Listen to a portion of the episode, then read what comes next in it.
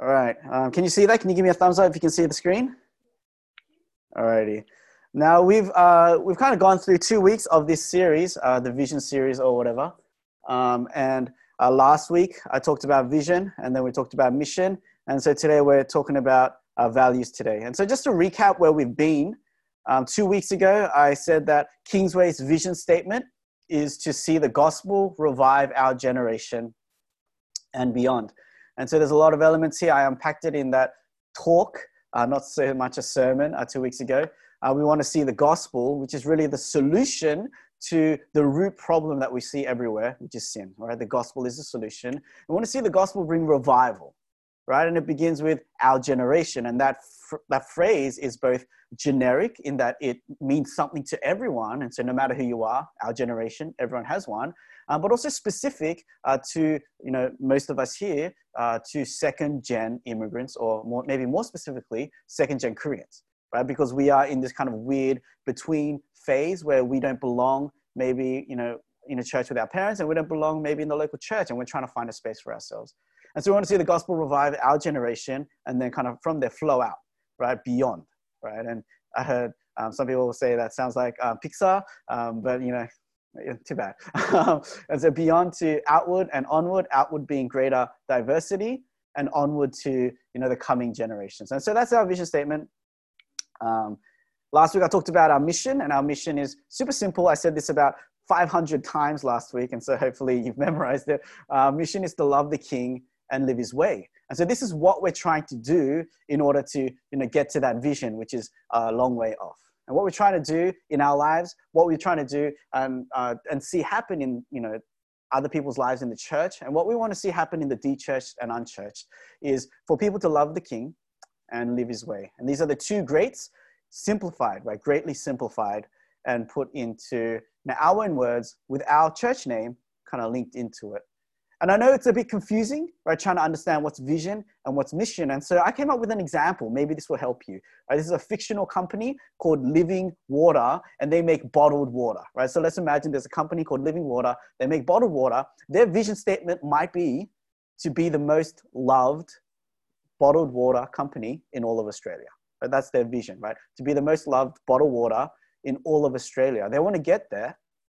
And their mission would be, or could be, to bottle the purest and cheapest mountain water. Right? And so that mission, that's what they're doing right now. What are we doing? We're trying to bottle the purest and cheapest mountain water. And so every day they're looking at that thing and they're saying, Are we on track? Are we doing the right thing? Yes. And they tick the boxes. We're bottling the purest and cheapest mountain water uh, with the belief that if they keep doing that, one day they'll get to their vision, which is to be the most loved bottled water in all of Australia. But does it kind of make sense? Right? So mission is what we're doing to get to the vision, right? The vision is where we want to end up at. And so for us, we're, we want to love the king, live his way. And if we do that in our days and in our weeks, right, I believe that we will get closer to our vision, which is to see the gospel revive our generation and beyond. Right, so that's just a recap. And today we're looking at values, right? Values. And so values are the common convictions that Kingsway holds, right? And it guides and shapes all of our actions. And so uh, values can be talked about as convictions or ideals. This is our ethos comes in, principle. Um, this is the most helpful kind of phrase that I found to define values. Values are not what, what you do, uh, but values are what characterize everything you do. Right? So a value is not, you know, something it's not a task it's not something you do but it's kind of like this underlying dna that uh, colors everything that you do. And when there's two decisions that you're trying to you're trying to make a decision and there's two options now this is where kind of values come in and the value might lead to one being uh, the better choice because it aligns with your values. And sometimes values will make you do things sometimes values will make you not do things but really it's what characterizes right, what we do and so an example of this is, you know, I remember talking to my brother and he was talking about Amazon, right, the company. And one of their values is frugality, frugality, right, being frugal, right. Um, I think that's another word for being like, we're being cheap, right. And so that, that's not something you do, but it affects everything you do, right. And so Amazon, because they value frugality, it would lead to things like minimizing staff hiring, right? Getting the most out of the least amount of people, right? Always trying to cut budgets, right? Encourage resourcefulness and maybe pay your employees less, right? I don't know. We'll have to ask my brother. Um, but you know, because that's a value, it kind of bleeds into all these other things they do, right? And that's what a value is, right? I think of it as it's like our color. Um, you know, people step into Kingsway, they should be able to see the values kind of affecting all of the things that we do, right? It should be embedded into our DNA.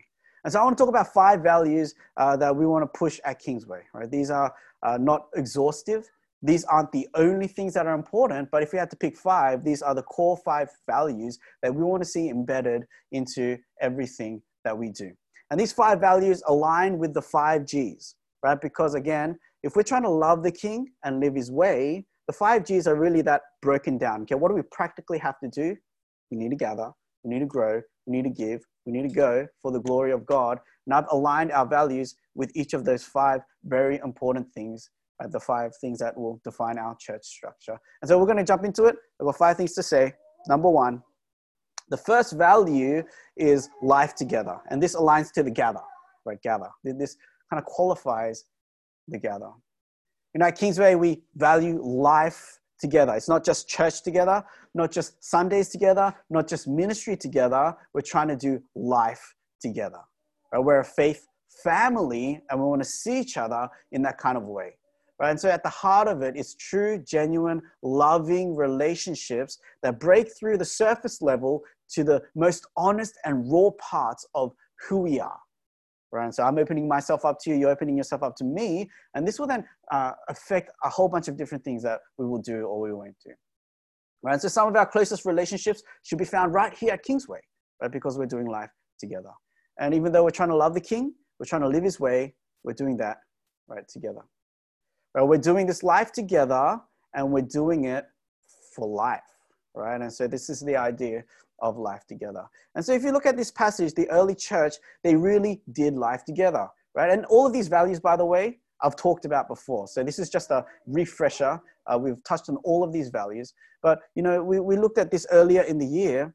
And the early church, uh, they, number one, they devoted themselves to fellowship. Right? That's what verse 42 says. They devoted themselves to you know, teaching and prayer, but it says they devoted themselves to the fellowship, to the breaking of bread.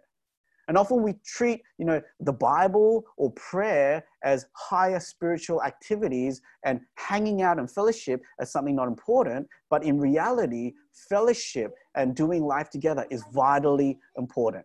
Right? Wasting time together is vitally important. Right? And they devoted themselves to a fellowship that was daily. Right? That's what verse 44 says. All who believed were together. And then verse 46, and day by day right? They went to the temple and broke bread. And so this is a faith that wasn't just uh, compartmentalized to Sundays or when I'm with the team or when I'm on Zoom, right? This is church people, so I'm at church. But then when I leave Zoom, you know, I'm going to do my own life and you don't bleed into my life. That's not how it works. But, you know, the faith and the people of faith are kind of saturating their Monday to Sunday. Right? And this is what we desire, this is what we value at Kingsway. You know, we Christians are no different from the rest of the world. Uh, we crave genuine community. Right? Even the most introverted of us, we want to belong. Uh, we, want, we find joy and comfort knowing that there's a group of people that we can rely on uh, when things go bad that we can go to. Right? And we were made for this. Right? Adam in the garden um, had everything uh, that he could ever need right? He had all the food, uh, he had the animals, he had a relationship with God, he walked with him, and yet God said, for the first time, it is not good when he looked at Adam because he was alone. Right? So even though Adam had all these things, even a, a sinless relationship with God, what was not good is that he did not have that community. Right? We were made for this, we were wired for this, right? And we, we value it in our church. We want, we want to find that community right here right? As with all these values that I'm going to talk about, um, we're not there yet. Uh, we, we have to put in some hard work, um, but this is what we're striving for. Um, it doesn't mean we're going to be best friends with everyone. It doesn't mean you're going to do one-on-ones with every single person. Um, but you know, in a realistic sense, as much as possible, we're going to find people to do life together with. And so this is the culture we're trying to build.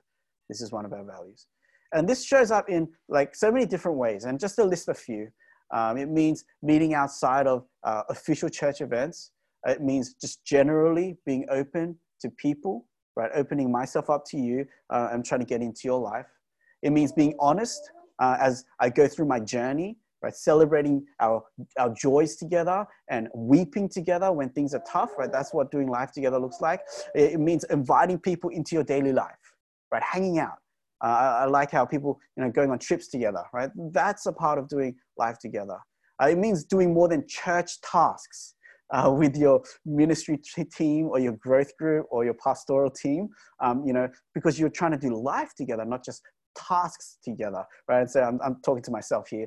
Um, I felt guilty. And so we went on a, our first walk, you know, a few weeks ago. Um, for the first time, we had some fun. Um, you know, valuing and participating in things that aren't hyper spiritual, like King's Court, right? It's just us hanging out. Um, but this is a part of, you know, doing life together and sharing our talents, right? In all these ways and more, this is how the value of life together shows up. And I think it'd be a beautiful thing for people to step into Kingsway and look around and say, wow, these people uh, are not just, you know, they're not just sitting in chairs at this moment and then they go home and disperse, uh, but they are actually mingled in life, right? And they're sharing uh, in life together. Right, so that's the first value, life together, and it correlates with the gather. The second one correlates with the grow, and it's passionate theology. Now, this wording was hard to kind of land on, and just to be honest, this might change a little, um, but this is this is what we are, we're at right now. Passionate theology, and I've talked about this over the years um, quite a lot, and I used to phrase it like this: grounded theology, soaring passion. Right? You might have heard me say that or or you know preach on that, and so on one hand, we are grounded in our theology. Right? We we love the truth. We study the Bible we, we like to know God and know what the Bible says about Him and grow in that knowledge. At the same time, we're passionate, expressive, maybe at times emotional, loud, right? And the reason why those two words are together is because we often think they are, you can have one or the other. Right? And we think about churches who are very biblical and theological, scholarly, uh, but are dry, emotionless, right? Boring, right? And then on the flip side, you, you think about churches that are, you know, emotional, passionate, and everyone's really loud, but maybe the, the Bible knowledge is slim, right? They, they don't really know why they're emotional. They're, they're just emotional, right? Because the music is nice or whatever. And so we're trying to balance that and, and have both, right? We want to be uh, theological, but also passionate about it. Right, Jesus talks about um, spirit and truth and worshiping the Father in spirit and truth in John 4. And so it's not just spirit, it's not just truth where you know stuff, but you need the spirit to work. And what, one of the things the spirit does is it, it, it allows your heart to uh, become alive and feel the things that you're reading in the Bible, right? It, it illuminates it so that things like sin and God's glory and the cross, right, become amazing things to us, right? So that's the spirit and truth. On the flip side, you don't just want, you know, spirit uh, because you need the truth of the Bible along with it. All right, just to chuck in a Piper quote because it, it wouldn't be a talk without Piper. Um, he says this truth without emotion produces dead orthodoxy and a church full of artificial admirers. Right? On the other hand, emotion without truth produces empty frenzy and cultivates shallow people who refuse the discipline of rigorous thought, right? So he's saying you can't have one without the other. And then he goes on, but true worship comes from people who are deeply emotional and who love deep and sound doctrine. Strong affections for God, rooted in truth, are the bone and marrow of biblical worship. Right? And so, and so at Kingsway, we want to be kind of really Bible uh, saturated. We want to know what we believe. Right? We want to study the scriptures, but then we want that to really fuel passion. Right? And I'd love it if we we are passionate, right? And maybe this bringing in some of the the Koreanness that we've seen, bring that into Kingsway.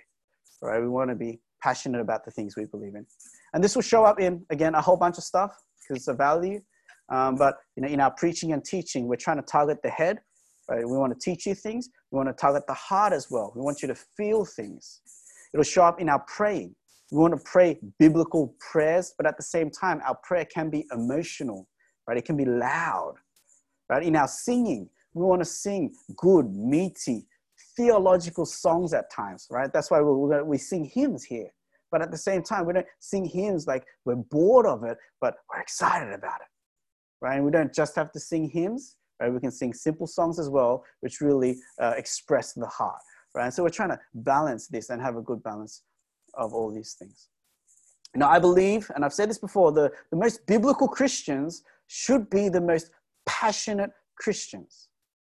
Right? The more biblical we are, we should have more things that we are passionate about. Because, wow, this is what it says about God in the Bible. This is what it says about grace. This is what it says about me. Right? That should right, kind of stir our passion.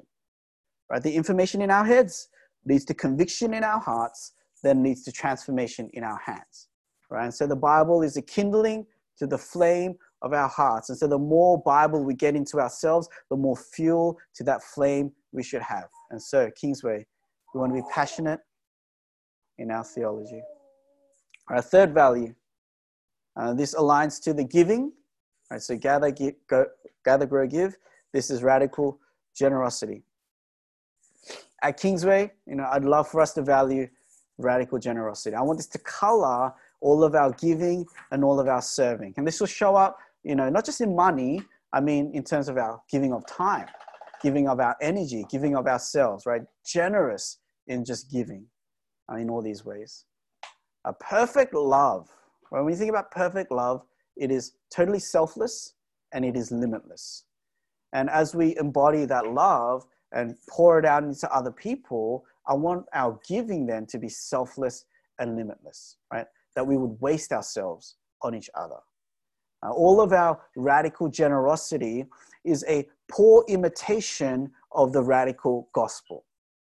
Right? Jesus did it first. He was first radically generous to us. In the radical gospel, he gave himself, selfless, limitless, died on the cross. And we see that, and we believe that, and then that works through us to pour out into other people. You know, we know radical generosity when we see it, and it, it inspires all of us, no matter who we are. I remember, like this week, I, I read a story about this guy named John Kinney. I don't know if you've, you've read this. Uh, he's an electrician. He was called to a house uh, to a old woman. She's 72 years old. Her name's Gloria Scott. Her lights blew out. She, her uh, circuit breaker tripped, and she was in darkness. So she called the electrician. Electrician and John Kinney, the electrician, came he fixed the lights and he went home. But he couldn't help uh, thinking about uh, the rest of her house when he went home because her, her house was run down. It was like really broken and things were a mess. And he was just inspired to uh, go back to her house. And basically, he said to her, I'm just going to grab you know, a couple of dozen of my friends uh, who are also you know, plumbers and workers, and we're going to fix up your home at no charge. So that's what they did. Uh, they created a Facebook page and in a month it raised $115,000. Uh, right now they've raised 150, right, to this point. And just people are just giving up their time to fix up a home free, right? They're fixing up hot water that didn't work for months. The kitchen sink was broken, fixed. Ceiling was full of holes, fixed. The back porch had broken down, fixed. She needed new rain gutters, you know, walls, paint, etc. Right? Dozens of people pouring in free money. And that Facebook page right now has 15,000 members. Right? They've got their own t-shirts. They call themselves the Glorious Gladiators. And it's kind of created a movement where people in different parts of America are saying, you know, I want to do a similar thing. So if anyone needs any help in this area of the city, you know, I'm here for you. Right? When we hear that, we, we that's radical generosity. It's like, you know, there's no reason you had to give, but you just chose to give and you gave, you know, way over the top. And it doesn't matter who, who you are, Christian or not, right? This inspires us, it warms our hearts. You know, and for me, uh, the church should be the place that embodies radical generosity. Uh, we should see it in the church. Uh, when we look at the early church, they were radically generous. Again, we looked at this earlier in the year. It says that they had all things in common, verse 44. Right? It's like what's mine is yours. Right? Everything that we have, we're sharing amongst one another. And in verse 45, it says this they were selling their possessions and belongings and distributing the proceeds to all. Now, it doesn't matter who you are, what church you go to, right? That verse should like challenge you.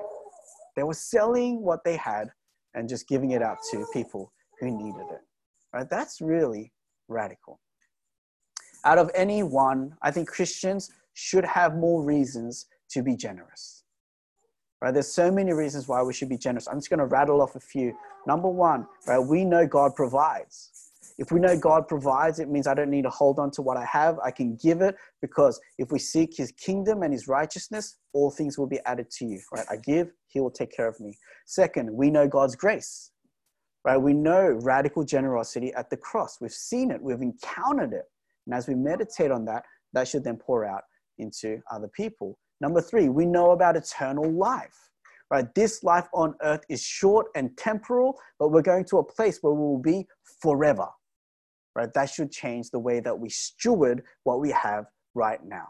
And by the way, we can't take anything we have right now there, right? That should then also affect our generosity. Number four, we're in community that we're doing life together with, right? And if we have people here that we love, well, it should be much more easier to be generous. Number five, God's mission. When some purpose or mission captures your heart, right, it's much more likely you're going to give to it. Right? We have a vision, we have a mission. At the end of the day, it's God's vision and God's mission, really. We've just worded it differently. And if you are a Christian, you're on mission for God. And that should mean that you have something to pour your time, energy, and finances into, right, which is God's mission. Right? All of these things and more should really make Christians radically generous. And as I look at Kingsway, I'm really encouraged, right? Over the last like nine, ten months, we've like I've seen generosity, right? In general, and like these specific examples. And you maybe I can't name them all, but I think of like when Sam and Eunice were getting married, and we all kind of rallied together, you know, to make videos and to you know uh, bless them financially. And I, I thought that's that's just yes. I was like yes, right? Generous. Right? I see it in personal acts of care when people, you know, are, are, going through tough times. People post on the prayer wall, and then you know, secretly people are dropping off coffees or whatever. Right? All of that right? Generosity. I see it in our PayPal offering, right? We've been very generous. I see it in our ministries, the time and energy we're giving up, right? People are secretly like serving, right, in the background, and we never see it, right? All of that is radical generosity. Uh, but if I could encourage us a little bit more in one area, it is uh, in our giving, right, financially. And again, we're doing well, so much better than we did before. Uh, but you know, a part of moving out of home, right, and starting our own church and paying our own rent and you know paying for our own food you know in that analogy uh, it kind of means that you know, money really matters you know money is a, a pragmatic uh, thing that will either uh, stop or help our ministry and you know we're really blessed at kingsway that we have uh, peter and daniel right uh, we have uh, peter's graduated daniel's going to graduate and at the end of the year it's so hard to find English speaking second gen pastors. Right, uh, Korean pastors like call me all the time. I could name right now like at least five off the top of my head uh, churches that want people like Peter and Daniel, you know, English speaking guys uh, at their church, um, and we're so super lucky to have them. Um, but realistically, uh, they need like to find a job, and a part of that is is on the church. And you know, Peter, Daniel, I, the interim council, we're going to have just you know kind of frank transparent conversation soon about you know what's the future going to look like. Um, but you know the hurdle is like can we afford to hire you know people? And you know one question is do we need to? Uh, but the other question is you know can we? Can we? And it'd be awesome if you know in the near future that we were able to you know support them and have staff you know at kingsway uh, the number that i've been told is that you want a full-time pastor for about 80 people I know, I know that's not how the Korean church works, um, but in the ideal world, uh, 80 people, you'd have a full time pastor. We're at 60. Uh, when we launch, hopefully, we tip over to the 80. And so we're, you know, we're basically looking at hiring a second full time pastor even now. And so, uh, you know, that's kind of where we want to get to. If we crunch the numbers, um, that's a stretch for us right now. And so, you know, just want to encourage us to continue to be generous. I know we've been, uh, but we want to continue to be like that. You know, I hear of Aussie churches who have like, I don't know, 80 people and they have four full timers. I don't know how they do it, um, but you know, it's possible. when you look at churches like that. All right, number four. Uh, missional disciplers. This correlates with the go, right? This is the go. And I've talked about this. This is a, a phrase that uh, gives me red squiggly lines whenever I type it. Um, and Keynote actually um, corrected the word disciplers because it's not a real word. But um, we, we value this idea that we uh, want to be missional disciplers. Um, these are two things here, really missional and disciplers. In Acts 1, uh, we see the Lord speaking to his disciples, um, and there's two things he challenges them on, right? And I've talked about this as well. The first thing is that they should be contributors and not consumers. The question that the disciples ask is, Lord, will you? Right? Will you at this time restore the kingdom? But Jesus flips it around and says, No, no, you're not a consumer here that's just spectating and watching what I'm doing. You are a contributor, right? And then he says in verse 8, what does he say? But you will receive power and you will be my witnesses. Right? Jesus flips it on them. You are the ones who are uh, on the all star team. You are the ones who are making this happen. Right? So, again, this is where the word disciplers come in because disciples often sounds passive. Right? I'm a disciple of Jesus. I'm a follower of Jesus. Right? But if I ask you, are you a discipler? You're like, oh, am I? Am I investing into people? Am I helping people mature? Am I bringing people to, to church and to the faith and you all of that stuff? Am I active in this? Discipler. The second way that Jesus flips it is that he makes them look outward um, and not just inward. The question, oh, the question that they ask is, uh, will you restore the kingdom to Israel? Right, which is like they're Jewish, it's about us. But Jesus flips it in verse 8 to make them think outward. Right, you'll be my witnesses in uh, not just Israel and not just the people of Israel, but to Jerusalem, Judea, Samaria, to the ends of the earth. Right, he's pushing them constantly missional, missional. Right? And so we're aiming for missional and not just maturity, right? Outward. And not just to the people who are here, but to the people who are not here, not in the church. Right? So we're missional, not mature. If we aim for missional, I said, maturity will, will come along with it. Right? When we go out there, we're trying to bring people to church and we're saying, yeah, I'm a Christian to people and trying to have uh, gospel conversations, it will make you grow and become more mature. Also, disciple is not disciples because if you want disciples, you need disciplers, right? You need people who are going out there investing into one another. And this is the value for all of us, all of us, right? We're trying to be missional disciplers. This is really pushing against gravity because the natural forces of gravity will draw us inward and make us think about me. Me, I'm a consumer, feed me, take care of me, I want to be mature. Right? It's pushing that the other way. It's about you and how can I invest into you and how can I look outward to those who aren't here. This value shows up again in a whole bunch of different ways. When we rock up on Sunday, it's not about what can I get, it's about what can I give, who can I serve, right? Who is here that I can reach out to? It changes the way that we think about relationships, whether at uni or at work or our friends or our parents or the people that we cross paths with at the park right? I want to be missional, right? So I'm here to be a witness and an ambassador for Christ, right? It changes the way that we, we complain, I think, right? Because uh, when you're caught up with what you can get, you're going to complain about what you're not getting. But if you're here thinking about what can I give, or you're too busy contributing and being the change to complain about the small things, right? It flips the understanding of your role in your teams, whether it's in ministry or growth group, because you're not just there again to be taken care of by the leader. Right? My ministry leader is meant to take care of me. My growth group leader is meant to take care of me. No, no, you're the discipler. Right? So who can you invest into? How can you contribute in that group or team? Right? You may not be the most spiritual, the most knowledgeable, but maybe there is someone who you can kind of walk alongside. You can teach some things to someone, right? That is your place in each of these teams and groups, right? So missional disciplers, we're constantly pushing for that kind of attitude. And lastly, we're gospel centered.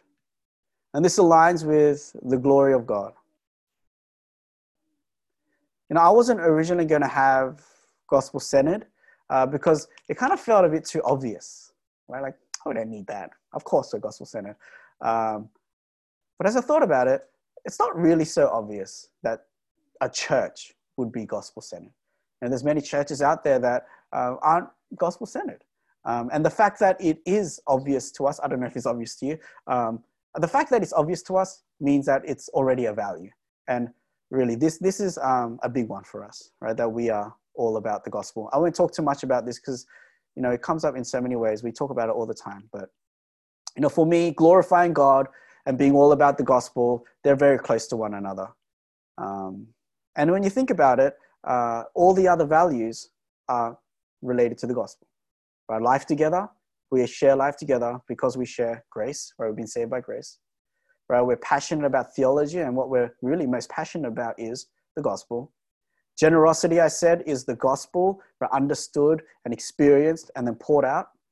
We're missional disciples because the gospel compels us to go, right, and proclaim the gospel, right? And so, in all these ways, even we are gospel centered. But being gospel centered shows up again in our singing, right? We will sing you know, thick theological songs, but again, also we sing gospel songs.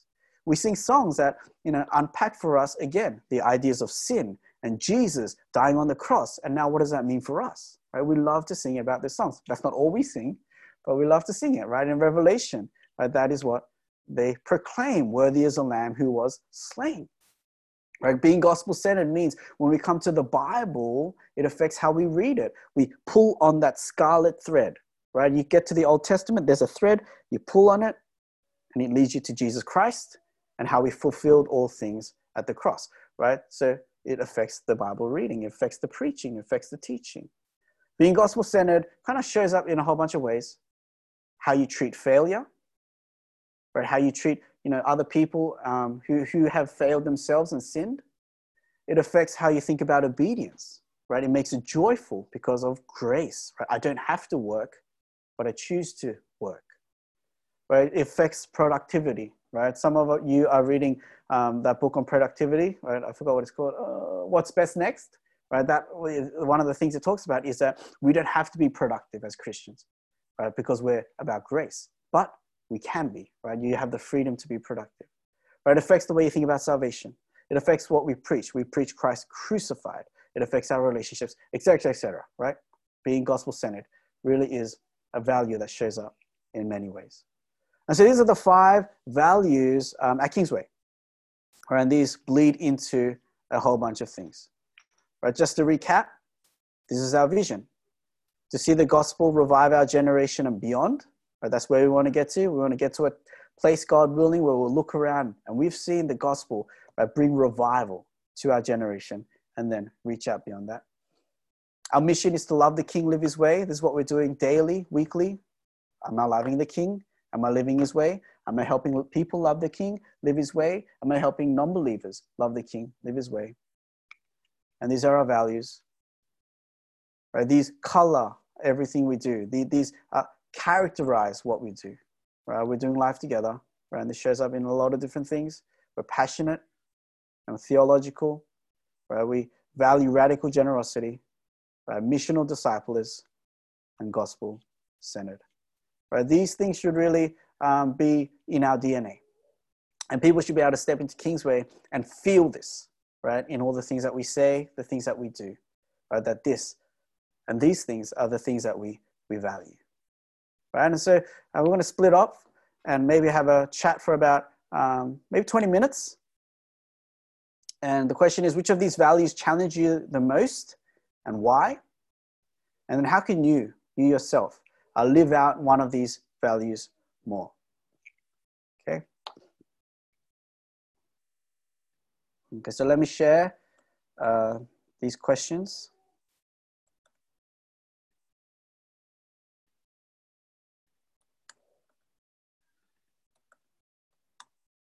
Maybe the first question is, what are the values? You can try to remember.